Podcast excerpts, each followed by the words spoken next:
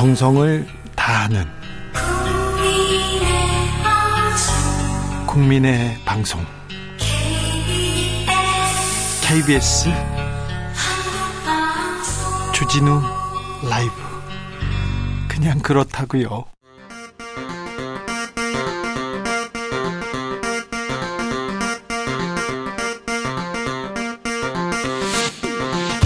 주진우 라이브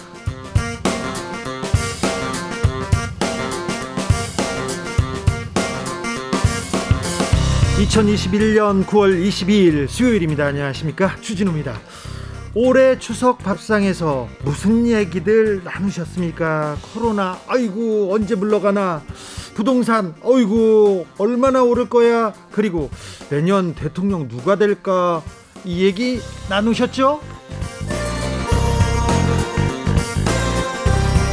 추석 밥상에서 사랑 얘기도 많이 나눠야 되는데 주로 코로나, 부동산 그리고 정치 얘기 나누셨을 거예요.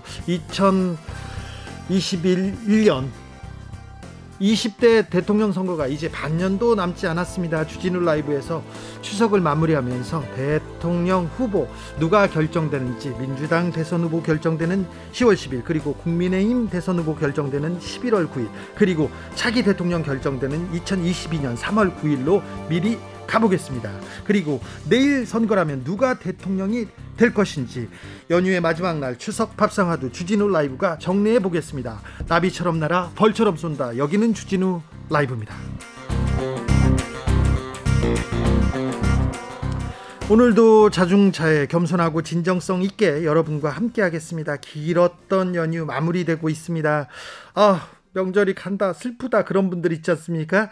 추석 명절에서 밥상에서 어떤 얘기 나누셨는지 여러분의 얘기 들어보겠습니다. 쉬운 연휴의 끝을 잡고 주진우 라이브 추석 특집 함께 해 주십시오. 1부에서는 기자들의 추석 수다 기자기의 삼김이 준비하고 있습니다. 2부에서는 수요일의 화제 코너죠. 이슈 티키타카 그리고 원기옥 멤버들이 총출동합니다. 추석을 맞아서 한자리에 모였습니다. 대권 철도 309 여야의 대권 최종 후보 예측해 보겠습니다.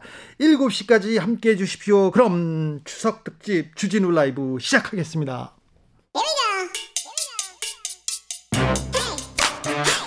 추석에도 쉬지 않고 뉴스를 향한 진지한 고민 추석 특집 기자들의 추석 수다 라이브 기자실을 찾은 어, 식구 같은 기자들입니다. 추석을 맞아 한 자리에 모두 불러 모았습니다. 소개합니다. 기자계 삼김 아, 시사인 은지옥이요. 네, 시사인 김은지입니다. 자, 수요일에 한결의 김민아 기자. 네, 안녕하세요. 그리고 토요일에 기자입니다. 토요일 스페셜을 맡고 있는 반짝반짝 빛이 납니다. 네, 안녕하세요. KBS 김비치라 기자입니다. 안녕하세요. 반갑습니다. 안녕하세요. 네, 추석 명절인데 못 쉬게 불러서 죄송합니다. 어쩔 수 없지 뭐 후배들인데 어쩌겠어. 네. 네. 뒤에서 욕은 그렇게 하지 마시고. 네. 네. 자, 본격적으로 추석 특집 기자들의 추석 수다 시작해 보겠습니다. 첫 번째 주제는 대선판을 흔드는 손입니다. 자, 추석판에 추석 민심인 어떻게 흘러갈 것인가. 사실 대권의 가장 큰 변수가 되기도 합니다. 이 민심. 김비치라 기자, 지금 어떻게 흘러갑니까? 여동 상황부터 볼까요? 네, 뭐 여당 상황을 보자면 한마디로 정리를 할 수 있습니다. 네? 논란을 뚫은 한 사람. 네.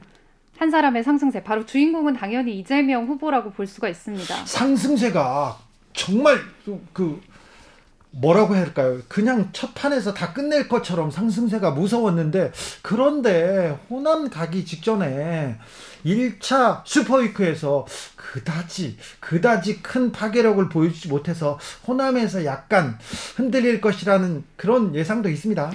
그러니까 사실 그 과거에를 좀 살펴보면 네? 몇달 전으로 흘러가면 이제 막 양강 구도, 그러니까 이재명 대 이낙연으로 굳혀졌을 때는 네. 이재명 후보에게 있었던 리스크는 몇 년 전부터 계속 꼬리표처럼 따라 불렀던 붙었던 배우 김부선 씨와 관련된 것 그리고 형수와 관련된 리스크들.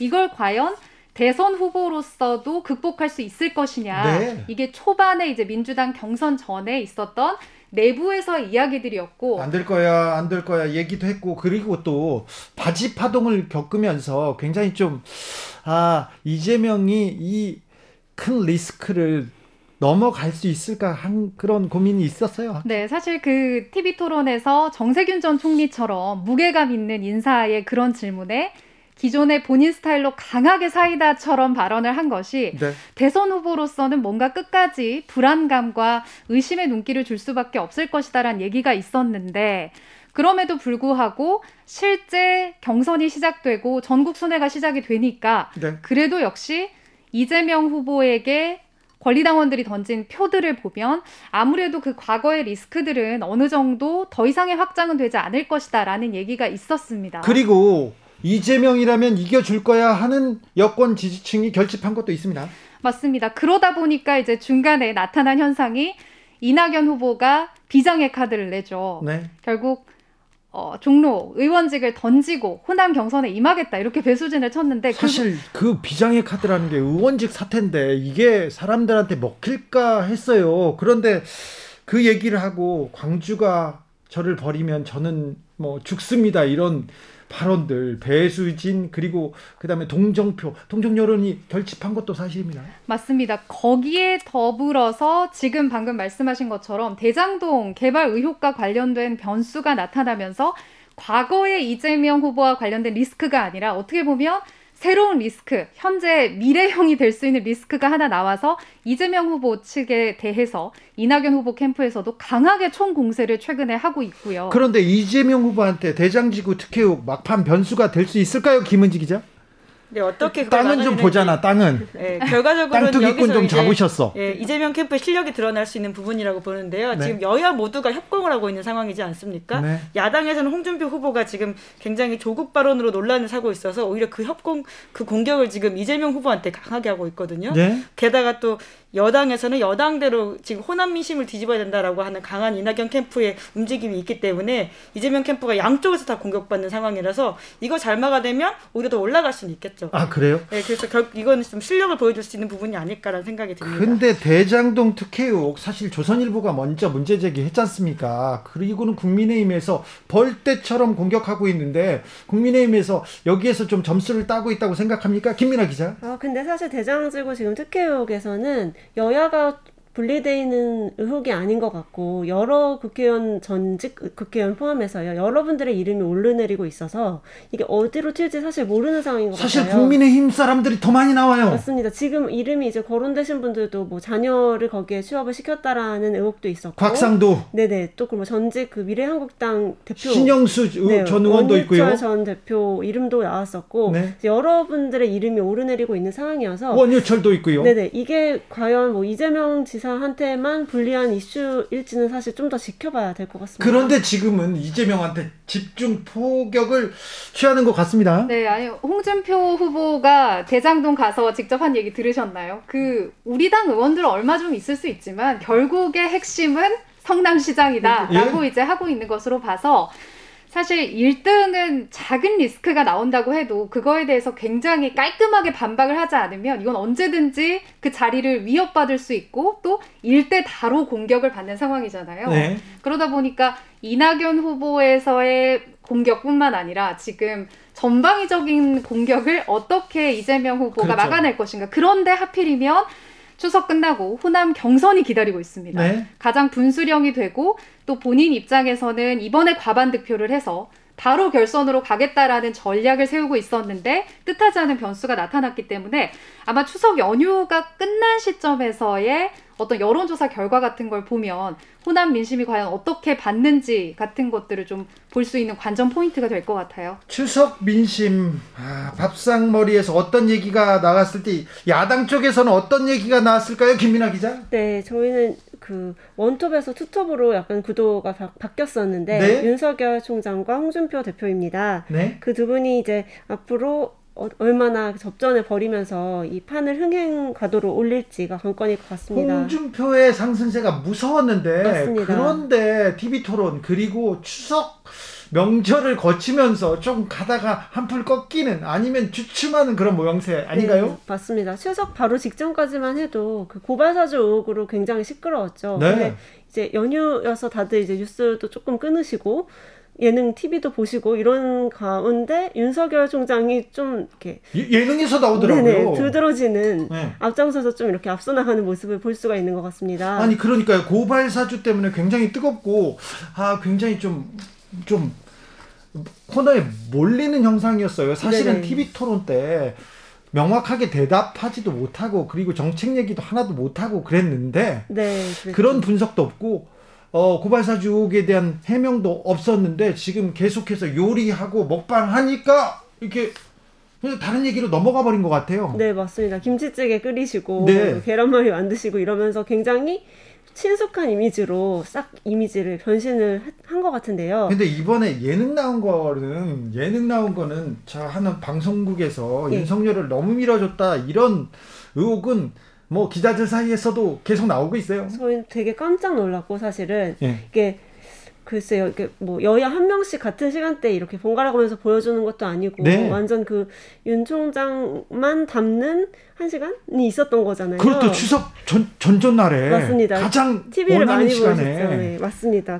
굉장히 아, 이 시간, 이 시간 그리고 지금 이 이슈 굉장히 좀 논란이 될 만도 했어요. 네, 홍준표 후보 입장에서는 정말 사실 제일 서운할 수밖에 없는 상황인데 네? 지금 SBS에서는 여튼 이제 균형을 맞춘다는 차원에서 윤석열 다음에 이재명, 이재명 다음에 이낙연을 하겠다라는 거거든요. 아니 근데 예. 제일 좋은 시간에 그쵸, 다 prime timing에 예, 윤석열, 후보가 가 있죠. 나왔잖아요. 그런데 여튼 지금 세 명은 촬영을 끝냈기 때문에 이미 예정이 되어 있는데 홍준표 후보는 끼지도 못했어요. 네. 근데 지금 경, 국민의힘 경선도 굉장히 치열하게 있는 와중에 그렇죠. 예능에서 굉장히 좋은 이미지가 나갈 수 있고 사실은 불리하기보다는 자기가 아주 좋게 홍보하고 싶은 이미지를 보여줄 수 있는 그 상황에서 홍준표 후보는 끼지도 못했다라고 한다면 연휴 지나고 맞아 23일에 토론회가 있거든요. 네. 거기서 뭔가 좀 홍준표 후보는 본인 페이스를 끌고 가려고 하지 않을까. 그래도 홍준표 후보가 서운해도 서운하다고 얘기하겠어요.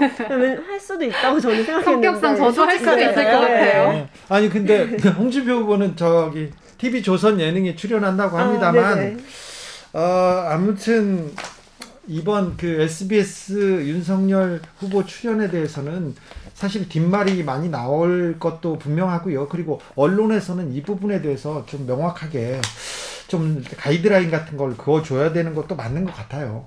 아, 동네, 옆집 동네 형 같아. 이 친숙한 이미지를 만들어준 것, 그리고 이렇게 고발사주 의혹이 있는데 그걸 불식시켜 준 것 몇 가지 큰 어, 변곡점을 만들어냈습니다. 예능 프로에서 네, 참 시점이 너무 미묘하게 딱 맞아 떨어진 예능이었던 것 같습니다. 네. 네. 근데 SBS 기자들은 뭐라고 안 합니까? 아, 네. 영, 언급을 아예 꺼리는 것 같아요. 꺼리는 것 같죠. 네. 네. 아무튼 뭐 사주부터 이거 수뇌부까지 SBS 조금 이상하다고 이렇게 손가락질 받을 만한 일을 한 거는 같습니다. 자, 김현지 기자. 네.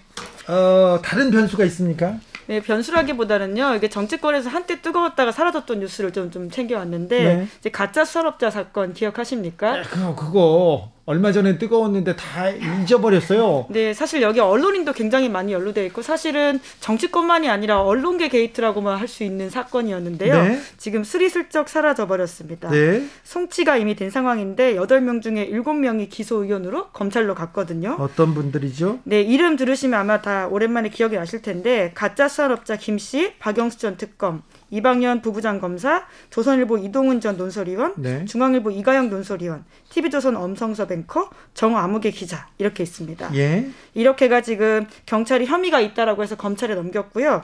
그리고는 배모 청경은 불송치 결정을 했다라고 합니다. 아무튼 주호영 의원이 선물을 제일 많이 받은 것처럼 보도에 나왔는데 이분은 입건하지 않았어요?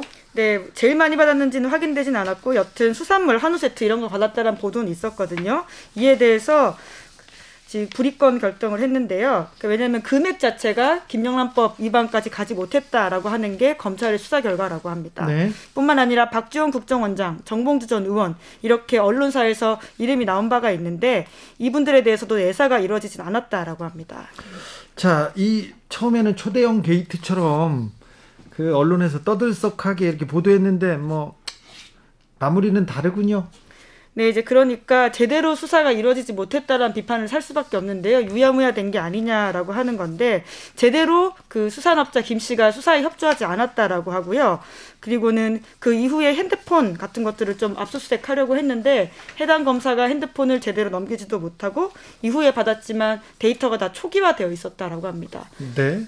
그러다 보니까 제대로 수사가 진행되지 못한 면들이 큰데 요즘은 휴대전화부터 이렇게 버리거나 지우거나 그렇게 하고 이 수사를 대비합니다. 그렇죠. 네. 네, 이제 특히나 이제 그런 상황이 생기면 영장 발부 사유가 되거든요. 네. 당장 자기 혐의이기 때문에 없애서 그것을 구속할 구속 아, 구속할 수는 있다고 하더라도 그것이 혐의가 되지 못하는데요. 그럼에도 불구하고 영장을 치지 않았기 때문에 제대로 수사 못한 게 아니냐 이런 이야기 나오고 있고요. 네. 뿐만 아니라 김무성 전 의원도 이 의혹에서 이름을 오르내린 바가 있는데 네.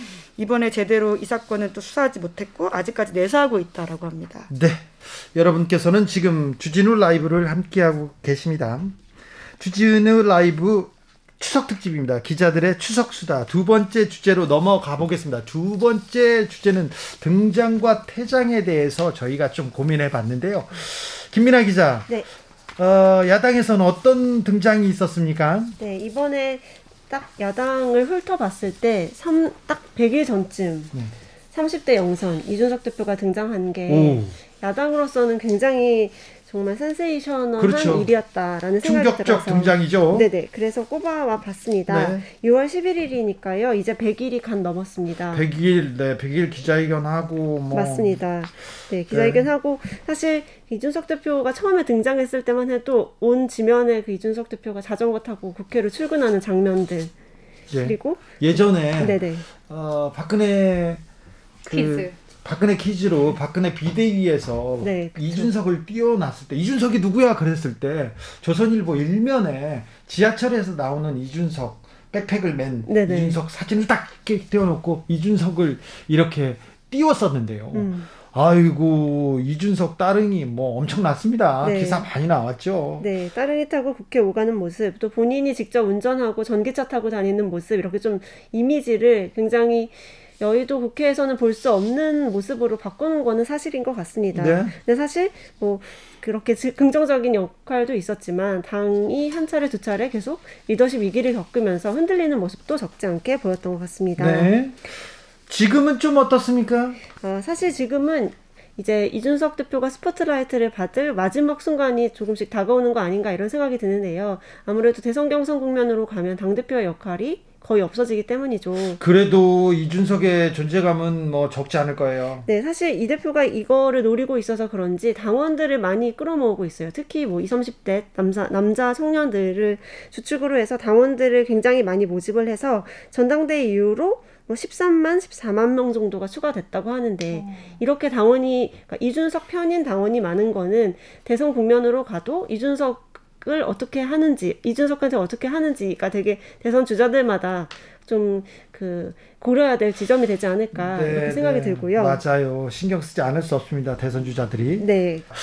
아 퇴장 얘기를 해야 되겠는데요, 김비철 기자. 네, 이 야당에는 새로운 인물들이 많이 등장을 했고 여당에서는 사실 주요 인물들이 올해 이제 하나 둘씩 퇴장을 하게 됐는데 어떤 인물이 있죠? 가장 큰 퇴장은 지난 7월 21일에 이제 대법원에서 유죄가 확정된 김경수 전 경남도 지사라고 할 수가 있습니다. 네. 아시는 것처럼 노무현 전 대통령 마지막 비서관이었고 문 대통령의 최측근에서 뭐 계속해서 대선을 도왔었던 핵심 측근이기도 했기 때문에 이 김 지사는 드루킹 사건이 터진 뒤에도 계속해서 이제 대선하면 김경수다라고 해서 주목을 받아왔는데 네. 그러다가 이제 대법원 최종심에서 유죄가 확정이 되면서 1심에서 구속 수감됐던 78일을 제외하더라도 징역형을 살고 피선거권이 회복되면 2028년 초거든요.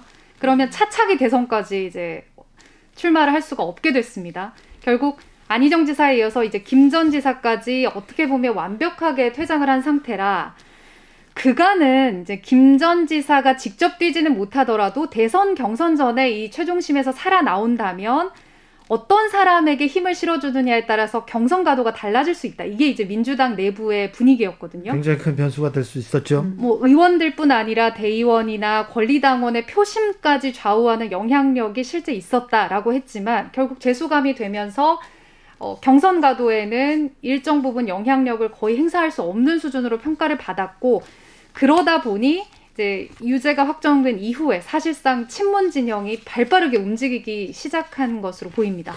친문 진영이 발빠르게 움직여 움직인다. 그런데 또 이게 한 하나의 구심점으로 똘똘 뭉쳤다보다는 좀 약간 부, 분화되는 그런 양상 보이고 있습니다. 네, 그러니까 이미 여권 대선 구도는 사실 이재명 대 이낙연이었지만 예. 당내 최대 개파인 친문계가 그 어떠한 쪽에 손도 들어주지 않았다가 그렇죠. 예. 이제는 각자의 판단에 의해서 빠르게 흩어지는 모양새를 보였는데 뭐 과거를 되돌려 보면 8월 초에 이강철 전 청와대 수석이 이재명 후보 캠프로 갔고 이낙연 후보는 노 전 대통령과 문 대통령 멘토인 송기인 신부를 공동 후원회장으로 이제 여름에 발빠르게 위축을 하게 됐습니다. 그렇죠. 그리고 친문 인사로 알려진 현역 의원들의 움직임이 또 재밌는데요. 관망을 하고 있던 박주민, 이재정, 김남국 의원이 이재명 캠프로 갔고 이해찬계로 분류된 의원들도 이재명 캠프로 이제 많이 갔습니다. 그렇습니다. 이해찬 전 대표 주변 사람들이 이재명 캠프로 간 게 대거 이동한 게 아마 이 균형추를 조금 무너뜨리지 않았나 그런 생각도 됩니다.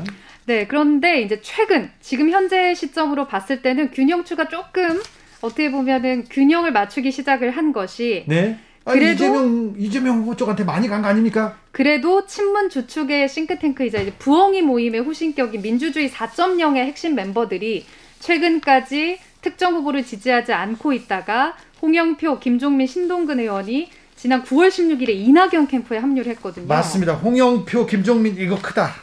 그러다 보니까 이제 뭐 굳이 인물수로 비교하자면 이재명 캠프에 사람이 많이 갔었지만 지금 이낙연 캠프에도 어느 정도 인물들이 갔기 때문에 네. 특정 진영으로 갔다라고 보기는 어렵고요. 친문 진영이 어디 간다. 누구를 공개 지지한다 이런 일은 없을 거예요 아마. 맞습니다. 그리고 뭐 특히나 청와대에 있다가 나온 고민정 윤건영 의원 같은 분들은 특히 이제 혹시나 문 대통령의 어떤 의중을 반영하는 게 아니냐라는 오해를 살까봐 어, 굉장히 조심스러운 행보를 보이고 있고 문 대통령 역시 마찬가지이기 때문에 아마 경선이 끝나기 전까지는 각자 친문계가 이제 흩어졌고 그렇지만 안타깝게 이제 김경수 지사의 퇴장으로 실제 이제 친문계라는 말 자체가 이번 경선 과정에서는 없어질 것이다라는 얘기까지 나오고 있습니다. 네, 문재인 대통령이 자기가 어느 계파에 수장으로 남는 걸 그걸 원치 않을 겁니다. 그래서 아마 친문이 어디 힘을 모아서 어떻게 누구를 도왔다 이런 얘기는 극도로 조심하지 않을까 이런 생각도 해봅니다. 자 여권과 약간 야권의 등장과 퇴장을 살펴봤는데요. 김은지 기자 사회 면에서는 어떤 사람이 등장하고 어떤 사람이 퇴장했다고 볼 수 있을까요? 네, 지난 100일을 되짚어 보면요 가장 네. 큰 인물은 이 사람이었습니다. 누구요? 이재용 부회장 주진우 라이브에서도 정말 많이 다뤘던 네. 사람인데요. 다른 데서 안 하니까 주진우 라이브에서 꼼꼼하게 했는데 어우 이재용 부회장이 이제 사회로 등장했습니다. 그렇죠. 예. 8월 13일 이재용 부회장이 풀려났는데 네. 가석방이 됐죠. 그때도 네. 논란이 많았고요. 지금까지도 그 논란이 계속되고 있습니다. 네. 지난 2월 달에 혐의가 확정이 되어서 징역 2년 6개월 최종 선고 받았었는데요. 그런데 서울구치소에서 수감 중이다가 8.15 광복절 기념 가석방 대상날 올랐습니다. 그래서 박범계 법무부 장관이 그때 이제 코로나19 장기화로 인해서 국가적 경제 상황과 글로벌 경제 환경에 대한 고려 차원에서 이 부회장이 대상에 포함됐다 이렇게 밝혔는데요. 하지만 맞춤형 논란까지 있었습니다. 그러면 이건 또 좀 비판받을 만한 구석이 있어요. 네, 원래는 형기의 80% 채워야지만 가석방 요건이 됐는데요. 지난 4월에 60%로 완화됐습니다. 완화해놓고 바로 풀어줬으니까. 네, 결과적으로 이재용 부회장 겨냥한 거 아니었냐 이런 얘기들이 나오는데요. 네. 법무부는 손살에 치고 있긴 합니다. 네. 코로나19 집단 감염 상황 등을 고려했다면서 앞으로도 재범 가능성이 낮은 수용자에 대해서는 계속해서 가석방 확대하겠다라고 밝히고 있습니다. 왜 이렇게 재벌 총수 있을 때만 이런 법이 생기고 이런 확대한다는 얘기를 이렇게 하는 건지 법이 공정합니까 공평합니까 이 얘기를 얘기할 수 있지요. 네, 게다가 재범 가능성이 낮다라는 부분에 대해서도 우리가 어떻게 확언할 수 있냐 이런 생각이 좀 들긴 하는데요. 예. 예, 그리고는 또 그때 법무부가 이재용 부회장에게 5년 동안의 취업 제한 통보를 한 바가 있습니다. 그런데 네, 이제 그런데 문제가 되고 있죠. 예. 출소 직후에 제일 먼저 이재용 부회장이 삼성전자 서초 사업 갔거든요. 어, 사옥으로 바로 가더라고요. 네, 그리고 나서는 경영 현안을 보고받았다 이렇게 알려져 있습니다. 네, 사실은 어, 삼성전자에 피해를 입힌 가해자는 이재용이고 피해자는 삼성전자, 삼성그룹인데 그래서 취업을 제안한 건데 또 바로 갔어요. 근데 아무렇지도 않다는 듯 가서 회의하고 오유 참. 네. 그렇죠. 취업이란 무엇인가 좀 이런 생각을 할 수밖에 없는 상황인 건데요. 네. 게다가 최근에는 김부겸 총리가 삼성그룹에 방문했습니다. 이 자리에 이재용 부회장도 있었는데 3년 동안 삼성과 함께 청년 일자리 3만 개 만들겠다라는 건데 그 취지는 좋지만 취업 제안했던 이 정부가 다시금 이재용 부회장이 참석하는 모양새로서 경영 복귀에 밑자락 깔아주는 게 아니냐 이런 비판 나올 수밖에 없습니다. 네, 아무튼 삼성 얘기만 나오면 좀 씁쓸합니다. 아, 언론은 얼마나 큰 난리 쳤어요. 네, 이제 그 당시 앞서서 굉장히 분위기를 만들었던 언론의 분위기도 주진우 라이브에서 여러 차례 지적한 바가 있고요. 그 당시는 심지어 이제 강복절 가석방이었는데 경제지에서는 광복의 의미를 이재용 부회장의 가석방과 연결시켜서 내놓는 칼럼도 있었다라고 합니다. 아 진짜 말도 안 나오더라고요. 정말 이재용 사면하라, 이재용 풀어줘라 계속 얘기하는 그 언론들의 이렇게 행태를 보면서 참 부끄럽다는 생각 많이 했습니다. 그렇다고 해서 언론이 만든 여론 분위기에 또 밀려서 법치, 공정의 잣대 이런 거를 좀 훼손했다고 해야 되나요? 그러니까 물러난 정부의 행태에 대해서도 굉장히 좀 비판적으로 보는 시각이 있다는 거 분명 아실 거예요. 알면서도 왜 삼성한테만 기대는지 이명박 전 대통령, 박근혜 전 대통령 때도 삼성한테 기대고 삼성하고 손잡고 부정한 짓 하다가 두 대통령이 구속되는 일이 있었습니다. 물론 지금 일은 좀 다른 다르다고 하겠지만 하겠지만 조금 공정과 정의가 네, 삼성 앞에서 약간 후퇴한 것 아니냐 해서 비판적인 사람들이 조금 있습니다. 많진 않은데 저는 그렇게 생각한다. 아, 저는 네. 비판적입니다. 아, 그렇죠? 다 여기는 비판적입니다. 네, 네. 조금 있다고 하시길래요. 네. 자, 잠, 잠깐 쉬었다가 하겠습니다. 어, 김비철아 기자가 그러니까 추석을 맞이해서 노래를 한 곡 가져왔습니다. 아, 왜 이 노래 선곡하셨어요? 저는 이제 러브홀릭스의 Butterfly를 선곡을 했는데 네. 제그 이렇게 시사 딱딱한 시사 프로그램에서 네. 노래를 한 곡 틀 수 있다고 네. 작가님이 기회를 주셔서 어떤 걸 틀까 하다가 네. 그래도 이제 서로 계속 누르려고 하는 그런 정치권 음. 그리고 뭐 추석 연휴에도 계속해서 뭐 좋은 소식들 없는데 그래도 다 같이 날아오르자라는 굉장히 희망적인 노래를 가져왔습니다. 알겠습니다. 희망을 노래합니다. 러브홀릭스 Butterfly 주진우 라이브 추석 특집 기자들의 수다 함께하고 계십니다. 기자들의 수다의 주인공 세 기자님들, 아, 삼김 기자님들, 아 반갑습니다. 서로는 좀 아시나요? 네, 뭐 아, 는 분도 있었고 여기서 네. 만난 분도 있었는데 네. 영광입니다. 네. 네. 뭘 또 영광까지야. 전 주진우 라이브를 통해서 이제 매주 듣고 있기 때문에 네. 이렇게 익숙하죠. 네, 그러게요. 네. 화면으로도 보기도 하고요. 네. 자, 그런데 기자들이요. 음, 제일 바쁜 때가 이렇게 대선, 총선, 큰 선거 앞두면 바빠요. 마음도 바쁘고 몸도 바쁘고 그리고 명절 때도 바쁜데 명절 때 밖에 나가서 방송한다니까 뭐라고 안 합니까? 집에서 집에서 왜 나가? 김비치라 기자 그랬죠. 근데 저 같은 경우는 뭐 다 다른 선배도 마찬가지겠지만 연휴가 길면 길수록 그 사이에 제 근무가 반드시 당첨될 확률이 더 높아지기 때문에 아. 연휴에 이제 어디 간다는 거는 굉장히 어렵고 둘째로는 특히 이제 정치권을 출입을 하다 보면 꼭 연휴 앞두고 어떤 사건들이 터집니다. 그래요. 지금도 마찬가지지만 그래서 그 사건들을 팔로우하고 혹시나 국회에서 무슨 긴급 기자회견이나 이런 게 열리지 않을까 해서 늘 긴장을 하고 있기 때문에 연휴에 뭐 어, 일을 하지 않는다라는 거는 기본적으로 기자가 되고 나서부터는 별 상상을 하지 않았던 추석 설 연휴 그리고 또 휴가철에 아 이럴 때 나는 한 방 잡아야지 나는 여기 지켜야지 이런 생각을 저는 맨날 했거든요. 어... 근데 뭐 그, 그닥 좋은 생각은 아니에요. 놀 땐 놀고 그래야 되는데 네. 어, 김은지 기자 추석을 시댁 안 가고 이렇게 방송국 나오니까 참 슬프죠. 네, 정말 슬픕니다. 많이 슬프겠어. 많이 슬퍼 보여. 자, 어, 자, 가장 뜨거운 뉴스는 뭘까? 이 주제에 대해서 조금 토론해 보겠습니다.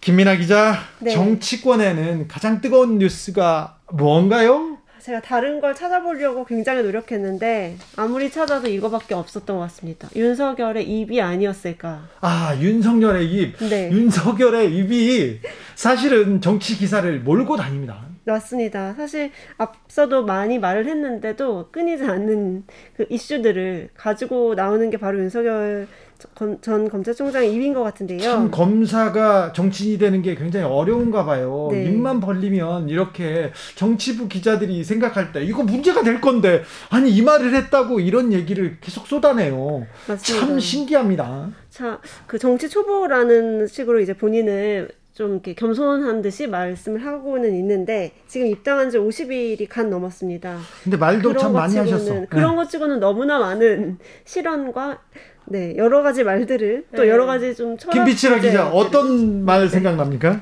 사실 저는 최근에 이제 어떻게 보면은 정치에 굉장히 관심 없는 친구들과 대화를 하다가 연휴 음. 시작하고 네. 제가 첫날 만난 친구들이 그 얘기 하더라고요. 노동과 관련된 아, 얘기. 네. 그러다 보니까 이제 일반 사람들도 사실 정치권에서의 설전은 관심이 없을지 몰라도, 그러니까 대장동 의혹에 대해서는 관심이 없을지 몰라도 이 후보가 일반 서민들의 삶을 이해하고 있느냐 없느냐를 판가름할 수 있는 가장 쉬운 게 이런 발언 한마디인데 네. 이 발언들에 대해서 아 아무래도 그 발언한 거 보니까 좀 내가 생각했던 사람이 아닌 것 같아라고 음. 정치에 관심 없는 사람들도 이야기를 한 게 이제 최근에 그 손발 노동과 관련된 안동대 학생들과의 만남에서 이야기한 부분인 것 같아요. 네. 네. 노동과는 사실 주 120시간 일할 수 있다라는 것부터 시작해서 네. 정말 일파만파 더 말하시면 안 될 것 같은 상황까지 온 것 같습니다. 뜨악했어요. 네. 네. 그러니까 2030 세대한테서 지금 윤석열 후보가 인기가 없잖아요. 네. 그러니까 홍준표 후보가 그걸 다 먹고 있는 상황이고.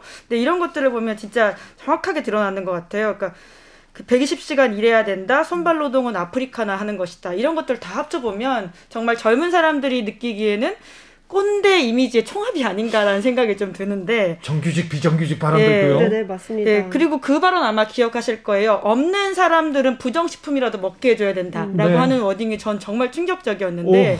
그러니까 없는 사람이라고 하는 것이 이제 소위 정치권에서는 가난한 사람 혹은 약자 이렇게 표현되는 말이거든요. 네. 근데 그거를 없는 사람이라고 생각한다는 그 무의식의 발현도 전 너무나 놀라웠었고요. 그리고는 그것이 부정식품이라고 하는 불량식품도 아닌 부정식품이란 단어가 너무 인상적이어서 그렇죠. 이 모든 총합들이 정말 옛날 사람 그, 그 정말 열심히 일해야 된다라고 이야기하는 그 소위 말한 꼰대 이미지를 좀 가지고 있는 게 아닌가라는 생각이 들더라고요. 정치인들은 특별히 좀 차별 혐오 조심해야 되는데 이 소시민 약자한테 얘기하고 또 지역 관련 발언도 맞습니다. 굉장히 위험했어요. 네, 대구 방문을 7월 달에 했었을 때 초기 확산이 대구가 아니고 다른 지역이었다면 질서 있는 처치나 진료가 안 되고 밀란부터 일어났을 걸 이렇게 말을 했었거든요. 네. 사실 저는 이런 그 하나하나 주옥 같은 이런 망언들도 있었는데 이후에 이걸 어떻게 해명하느냐, 왜 내가 이랬는지를 이제 뭐 사과할 것은 사과해야 되는데 해명 안 해요. 해명 안 하고 기자들이 일부 멘트만 갖다가 기사를 써서 근데 사실 일본 멘트로라도 이렇게 말을 하면 안 되는 거거든요. 그렇죠. 근데 이제 항상 그 자기의 전체 그 맥락을 보면 이건 문제가 아니다라는 식으로만 해명을 하고 넘어가는데 사실 공감을 가기가 너무나 힘든 그런 말이 계속되고 있습니다. 탓하고 이렇게 넘어가는데 아무래도 검사와 정치인 사이에 굉장히 괴리가 조금 커 보여요. 네, 네, 이게 언론 입장에서도 그러니까 이게 부정식품 발언 같은 경우에는 매일경제와 한 인터뷰였잖아요. 근데 매일경제조차도 이거는 그냥 당신이 한 말인데 무슨 이야기냐라고 하면서 풀 영상을 보여주기도 하고 했었기 때문에 사실 이게 맥락을 본다고 하더라도 오해할 만한 말이었나라는 생각은 많이 듭니다. 이게 네. 보수 언론도 감쌀 수 없는 이야기를 네네, 하고 계시는 그렇죠. 게 아닌가. 네. 그런데 음, 언론의 도움을 좀 많이 받고는 있는 것 같아요. 특별히 조선일보에서 윤석열 후보 측을 많이 좀, 어, 좀 옹호하는 기사가 많고요. 특별히 많고 그 다음에 다른 언론 SBS에서도 예능에서 가장 좋은 시간대 보내줬고 아까 매일경제 얘기도 했는데 어, 그 정치인의 약점을 언론들이 좀 좀 막아주고 있지 않나 이런 생각도 합니다. 그래서 TV 토론을 하면 홍준표 후보가 촥 이렇게 쫙 올라갈 거다. 윤석열 후보는 말도 못할 거라 했는데 TV 토론 보고 윤석열 후보 어떻게 평가하세요, 김민아 기자? 사실 이번 TV 토론 지금 한 차례 했는데 8명이 나와서 4분짜리 질문 답변을 두 차례 하는 것에 그쳤습니다. 네. 8명이 나와서 같이 얘기를 하다 보니까 윤석열 후보가 많은 말 할 수도 없었고 본인의 질문은 다른 후보들한테 정책 질문을 하고요. 본인한테 이제 다가오는 질문에 대해서는 어, 저는 그렇게 말한 것이 아니고 뭐 전원처럼 들었다, 들어서 말한 것이다라는 그 워딩을 계속 사용하시더라고요. 네. 그걸 봐서는 사실 뭐 앞으로는 계속 공세가 윤석열 후보 쪽으로 집중이 될 거기 때문에 분명히 TV 토론을 통해서 그 바닥이 드러나지 않을까 이런 생각은 하고 있습니다. 자, 방송을 잘하는 우리 김비치라 기자 어떻게 보셨어요?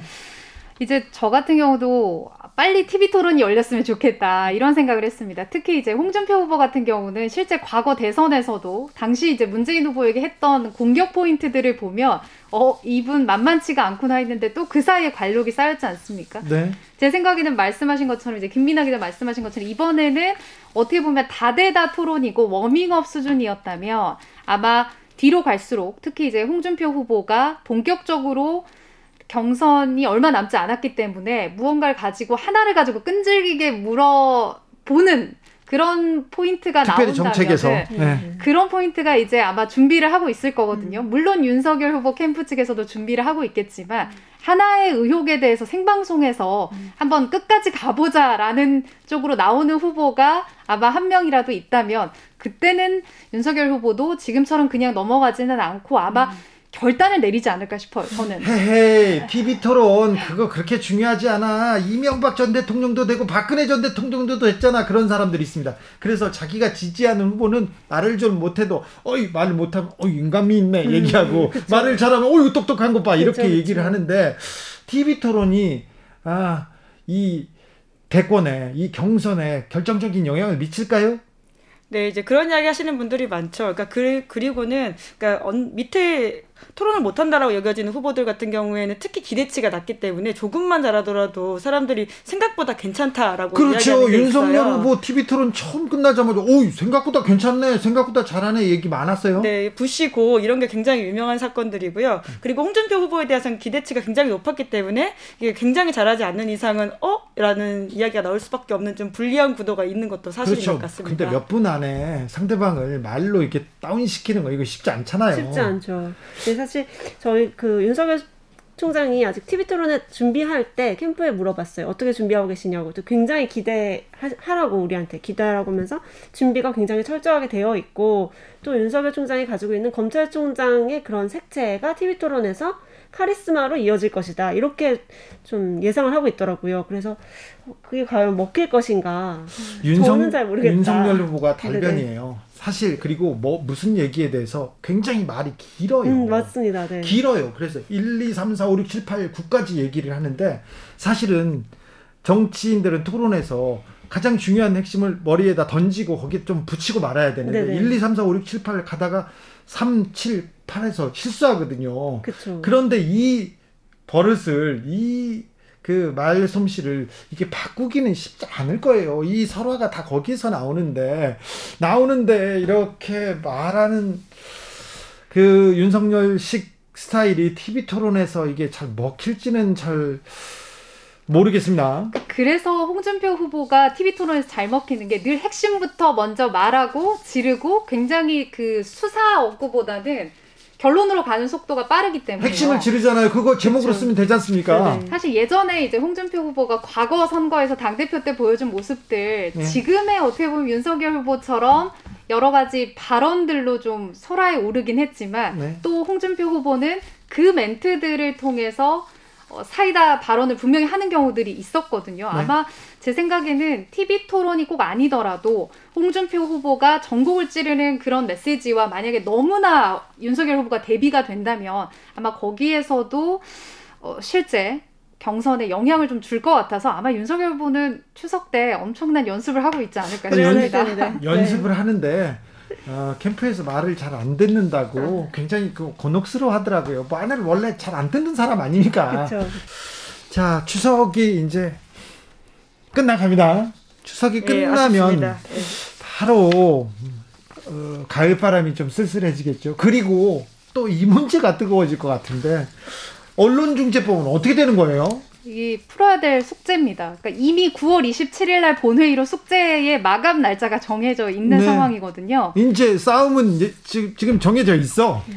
지금 뭐 과거로 잠깐 돌아가 보자면 민주당 같은 경우 언론 개혁 얘기를 점점 했지만 사실상 한 지급으로부터 100일 전인 6월쯤에 조국 전 장관 부녀와 관련된 조선일보의 사파 사건 이후에 네. 민주당에서 우리가 이제 하반기에 국회 법사위원장 자리 내놓기 전에 사실상 개혁을 끝마치고 가겠다. 엄청난 속도전으로 언론 개혁법을 밀어붙였고 그랬는데 국민의힘에서는 모든 것을 다 조목조목 개악으로 얘기를 한 다음에 강하게 대치를 했거든요. 생각보다 어떻게 보면 여야가 맞붙을 만한 사안이 저는 아닌 것 같은데. 그렇죠. 지금 아, 여야가 지금 모든 걸 걸고 싸울 만한 일들이 너무 많은데 여기서 싸우고 있습니다. 그래서 그게 계속해서 대치를 하다가 여당이 사실상 강행을 해서 전체 회의까지는 왔지만 많은 뭐 언론 단체나 시민 단체들도 어, 시간이 더 필요하다 얘기를 해서 현재 시점에서는 여야와 전문가가 참여하는 8인 협의체가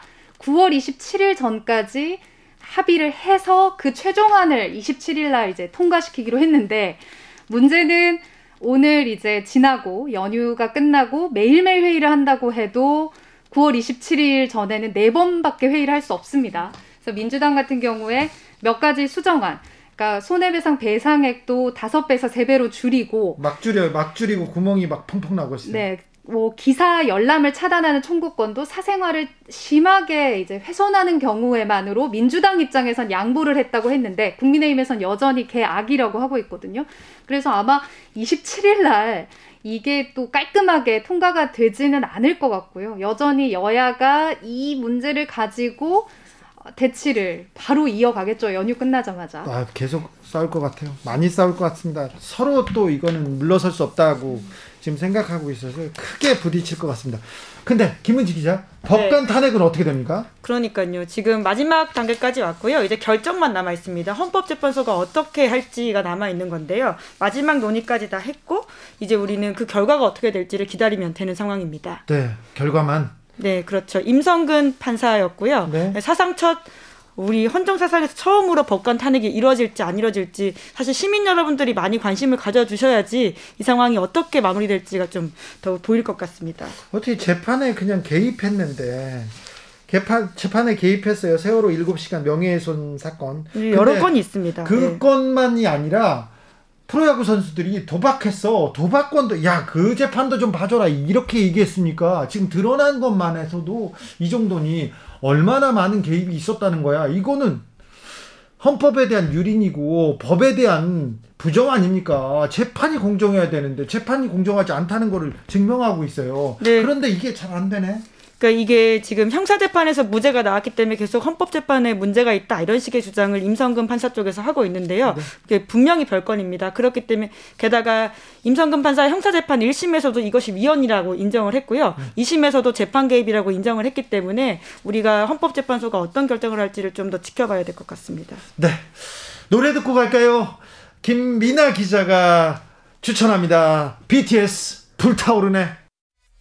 추석 특집 기자들의 수다 여러분과 함께 하고 있습니다.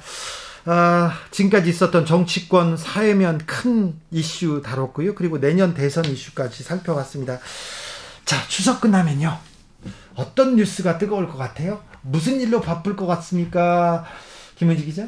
아까 했던 이야기의 연장이겠죠. 이게 대선 이야기는 더더욱 더 많아질 거고 더욱 더 빠른 뉴스가 나오겠죠. 그렇죠. 아우 힘들다, 어렵다, 아우 대선 때 너무 바쁘다 기자들 그죠? 김민아 기자 특별히 바쁠 것 같아.